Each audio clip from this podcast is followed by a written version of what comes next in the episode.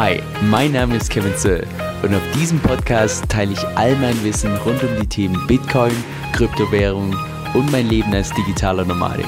Viel Spaß dabei! Hey Leute, Kevin hier. Vor kurzem hat hier in El Salvador die allererste Bitcoin-Konferenz stattgefunden. Und auch der Präsident von El Salvador, Präsident Bukele, hat eine ziemlich interessante Rede gehalten. Und zwar plant er derzeit die Erstellung von der weltweit allerersten Bitcoin City.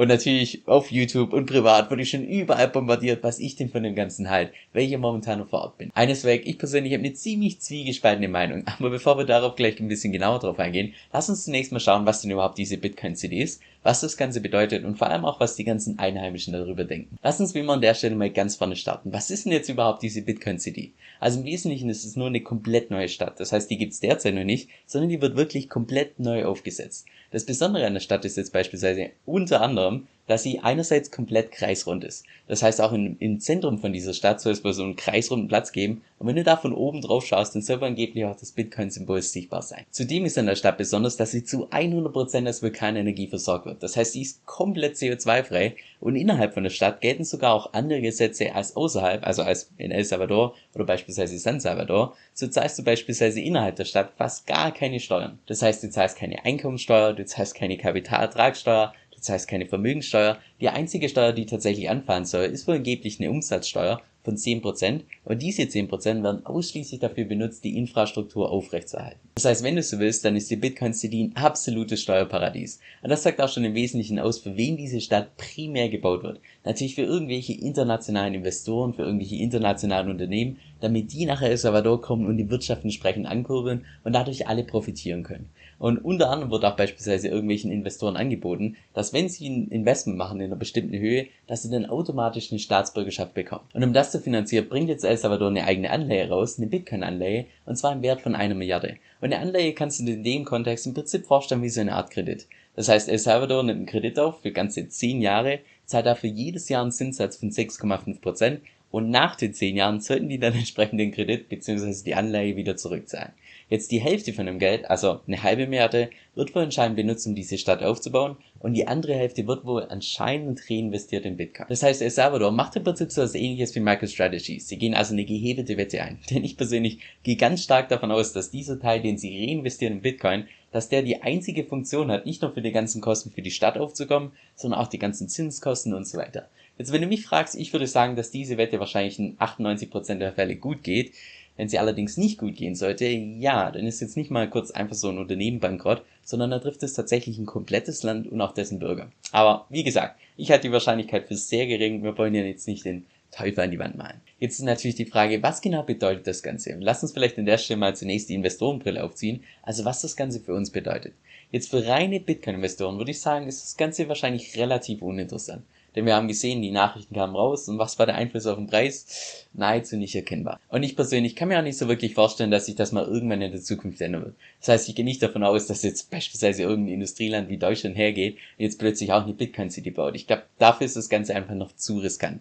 Was ich mir allerdings gut vorstellen kann, ist beispielsweise, dass jetzt irgendwie ein dritte Weltland hergeht und Bitcoin als alternative Währung einsetzt oder beispielsweise Bitcoin Mining betreibt oder Bitcoin als Währungsreserve hinterlegt und so weiter. Aber auch da glaube ich, dass der Einfluss auf den Preis von Bitcoin relativ gering sein wird. Okay, lass uns aber an der Stelle mal die moralische Brille aufziehen. Das heißt, dass wir uns mal anschauen, was das Ganze bedeutet für das Land und vor allem auch für die Einheimischen. Jetzt kurzfristig betrachtet würde ich wahrscheinlich sagen, dass es, wenn überhaupt, nur einen sehr geringen Einfluss hat. Langfristig betrachtet glaube ich allerdings, dass sowas enorm die Wirtschaft ankurbeln kann, insbesondere dann, wenn irgendwelche internationalen Unternehmen tatsächlich nach El Salvador kommen. Es wird wahrscheinlich so ähnlich sein wie die Einführung von Bitcoin als alternative Währung. Denn, also mal ganz ehrlich, die allermeisten Leute hier in San Salvador, die davor schon ein Bankkonto hatten, die haben nicht so einen wirklichen Use Case für Bitcoin derzeit. Aber spätestens dann, wenn der US-Dollar irgendwann mal so ein bisschen ins Wackeln kommt, dann sind wahrscheinlich alle heilfroh, dass Bitcoin als Alternative. Okay, aber was genau denken jetzt eigentlich die Einheimischen darüber? Und lasst uns vielleicht an der Stelle mal starten, dass ich einfach mal so einen kurzen Einblick gebe, wie sich das hier fort anfühlt. Also ich würde mal behaupten, als ich Mitte August hier angekommen bin, waren wahrscheinlich so Pi mal Daumen 70% der Leute sofort dagegen. Ich würde mal sagen, wahrscheinlich so 25% waren eher gleichgültig und 5% waren so, ja, eventuell könnte es was werden, eventuell könnte es positiv sein. Jetzt, also Stand heute, ungefähr dreieinhalb Monate später, würde ich sagen, da ist es mehr so, wahrscheinlich 50% der Leute sind immer noch komplett dagegen, wahrscheinlich Ich würde mal sagen, 40% sind open-minded, eher gleichgültig und 10% sind so, oh ja, sie sehen so langsam, was die Vorteile davon sein könnten. Das heißt, die Akzeptanz hier fort hat sich definitiv schon mal vielfach verbessert. Nur das Ganze passiert natürlich nicht von heute auf morgen. Ich persönlich habe auch das Gefühl, dass die allermeisten Leute nichts gegen Bitcoin per se haben, sondern vielmehr einfach nur gegen die Regierung und dass die jetzt irgendwie hergehen, alles gefühlt so alleine entscheiden und wie die das Ganze umsetzen und so weiter. Denn ein Großteil von den Einheimischen geht nach wie vor davon aus, dass ein Großteil von den Politikern bei der Regierung korrupt sind. Lass uns an der Stelle mal beim Chivo Wallet starten, was meiner Meinung nach, also ungelogen, nach wie vor eine absolute Vollkatastrophe ist. Jetzt mal abseits von den hunderten Bugs, auf die wir gleich noch zu sprechen kommen. Ich glaube, eines der Hauptprobleme hier fort ist, dass die allermeisten Leute denken, dass Bitcoin Chivo ist. Du wirst gar nicht wissen, wie oft ich hier schon gehört habe, oh, Bitcoin no funciona.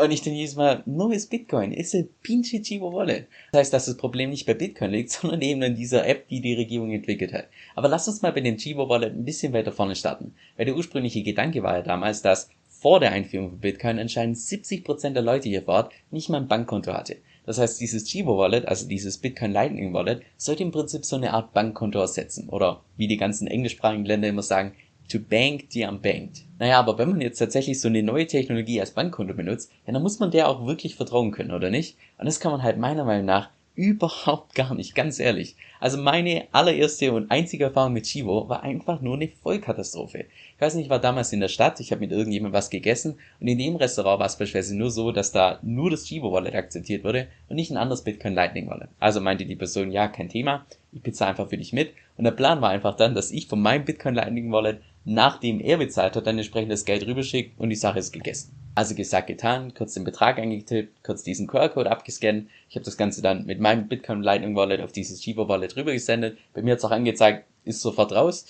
Ja, und dann kam irgendwie nichts an. Und dachte mir so, okay, aber bei mir wird hier angezeigt, dass es rausging. Dann haben wir die App nochmal neu gestartet, nichts passiert. Die ganze Zeit versucht, diese App zu updaten, nichts passiert. Halbe Stunde gewartet, nach wie vor das Geld war nicht da. Ja, und dann kommst du noch richtig, wenn man sagen, strange Situation, weil ich kannte den Typ zwar, aber es war jetzt nicht unbedingt mein Best Buddy. Das heißt, für den hat es sich natürlich so angefühlt wie im Sinne von, hey, ich habe dir gerade Geld geliehen, aber jetzt willst du es mir irgendwie nicht mehr zurückzahlen. Und für mich war es natürlich so im Sinne von, hey, das ist schon raus, ich habe eigentlich schon bezahlt, aber es kann man nur irgendwie nichts an.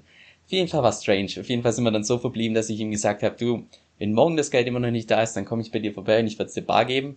Aber glücklicherweise war es dann anscheinend so nach drei, vier Stunden so, dass das Geld auf einmal plötzlich in der Wallet war. Aber, also ich meine, stell dir mir vor, sowas passiert im Restaurant, dass einfach nicht die Zahlung durchgeht. Das Restaurant lässt sich nicht einfach so gehen und sagt, ja, komm später mal nochmal in zahlen. Und ich habe wohl da eher noch zu den, ich sag mal, Glücklichen gehört, weil mein Geld kam ja dann tatsächlich noch an. Es gab aber auch schon mehrere tausend Fälle, wo du einfach Geld versendet hast und das Geld kam einfach nie an. Das, das war einfach verschwunden. Also, oder beispielsweise, dass du die App öffnest und dann zeigst du einen komplett anderen Wert an. Also, die, App hat so viele Bugs. Das heißt, wenn ich beispielsweise jemand, der vor Bitcoin jetzt irgendwie noch kein Bankkonto hat, also ich würde mir ganz gut überlegen, ob ich jetzt tatsächlich so eine App als mein Bankkonto benutze oder ob ich nicht nach wie vor irgendwie mein Bargeld irgendwie unterm Kissen habe oder sonst was.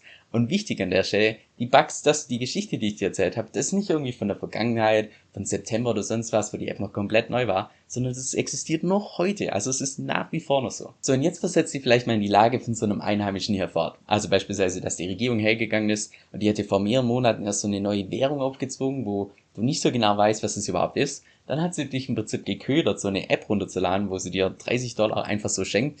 Ja, wo dann nur ungefähr die Hälfte der Leute tatsächlich die 30 Dollar bekommen haben, weil diese Verifizierung viel zu leicht fälschbar war. Also selbst ich hätte das machen können.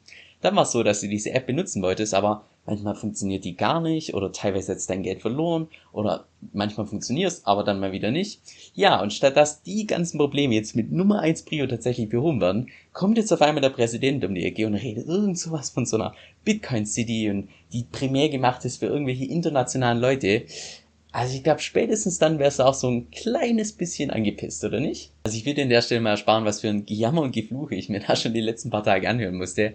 Also es war teilweise nicht mehr schön. Insbesondere auch, und das weiß ich wirklich nur das Dritte an, weil angeblich derzeit aus der Stadt ziemlich viele Leute einfach so verschwinden und nicht mehr wiedergefunden werden. Und dass solche sozialen Probleme derzeit, ich würde mal sagen, größtenteils verdrängt werden und sich mehr um so Bitcoin-Themen und so weiter gekümmert wird. Also zumindest Leute in Einheimischen. Ich habe auch von einigen gehört, dass Präsident Bukele, also damals gewählt wurde, deshalb so beliebt war, weil er eben früher einfach mal selbst so eine Art Normale war. Das heißt, dass er auch das, ich sag mal, normale Leben kennt. Aber mittlerweile meinen einige, dass er einfach schon so, ich muss sagen, so ein Stück weit abgehoben ist und dass es ihm wichtiger ist, was jetzt irgendwelche Amis bei Twitter posten, anstatt dass er sich tatsächlich um sein Volk kümmert. Jetzt, wenn du mich persönlich fragst, ich persönlich habe nach wie vor das Gefühl, dass Präsident Bukele wirklich seinem Volk helfen will und dass es sich insbesondere langfristig enorm auszahlen wird für El Salvador. Was ich persönlich nur so ein Stück weit schade finde, ist, erstens, wie das Ganze so ein Stück weit umgesetzt wird und zweitens auch diese, ich würde mal sagen, Hektik. Und auch schon die Tatsache, dass, ich würde mal sagen, ganz wenige Leute jetzt einfach mal so riesen Entscheidungen wie so eine Bitcoin-City einfach so umsetzen können. Das heißt, diese, ich würde mal sagen, Machtkonzentration finde ich jetzt nicht unbedingt das Coolste. Was eben auch dazu führt, dass ich derzeit so eher gemischte Gefühle habe bei so einer Bitcoin-City.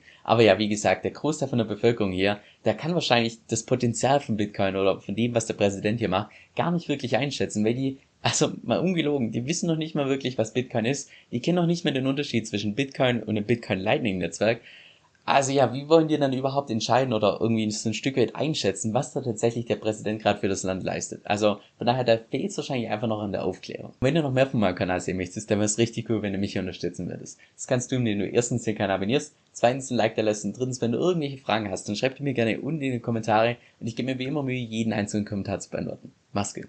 So, jetzt zum Schluss noch eine Empfehlung, die von Herzen kommt. Und zwar wusstest du, dass du mit Kryptowährung auch passiv Geld verdienen kannst, ohne deine Coins dabei zu verkaufen? Ich persönlich zu beispielsweise mit der Kryptowährung namens DFI staken. Und das heißt vereinfacht gesagt, dass ich meine Coins dafür verleihe und dafür eine jährliche Rendite bekomme von bis zu 100%. Das heißt, selbst wenn der Preis von DFI über ein komplettes Jahr konstant bleibt, habe ich trotzdem noch eine Rendite gemacht von ganzen 100%. Und ich weiß, ganz am Anfang hört sich das erstmal total spammy an, insbesondere wenn man relativ neu im Kryptomarkt unterwegs ist ist. Wenn du das jetzt allerdings mal selbst ausprobieren möchtest und vielleicht auch dich selbst überzeugen möchtest, dann kann ich dir ebenfalls die Plattform namens Cake empfehlen, die ich dafür selbst verwende. Mit meinem Empfehlungslink bekommst du da auch je nach Aktion bis zu 50 Dollar geschenkt, sofern du erstens dein Konto verifizierst und zweitens dein Konto um mindestens 50 Dollar auflädst. Und falls das für dich interessant klingt und du es mal selbst ausprobieren möchtest, dann geh einfach auf meine Webseite kevinsoe.com-cake. Das ist kevin, s o e l c a k e Die Einnahmen, die ich dadurch bekomme, gehen gehen zu 100% in die Hundestiftung. Also viel Spaß beim Ausprobieren und vielen lieben Dank für deinen Support. Und jetzt noch ein kurzer Disclaimer. Dieser Podcast stellt weder eine steuerrechtliche noch eine finanzielle Beratung dar. Das heißt, alle Informationen sind wirklich nur zu Informationszwecken bestimmt.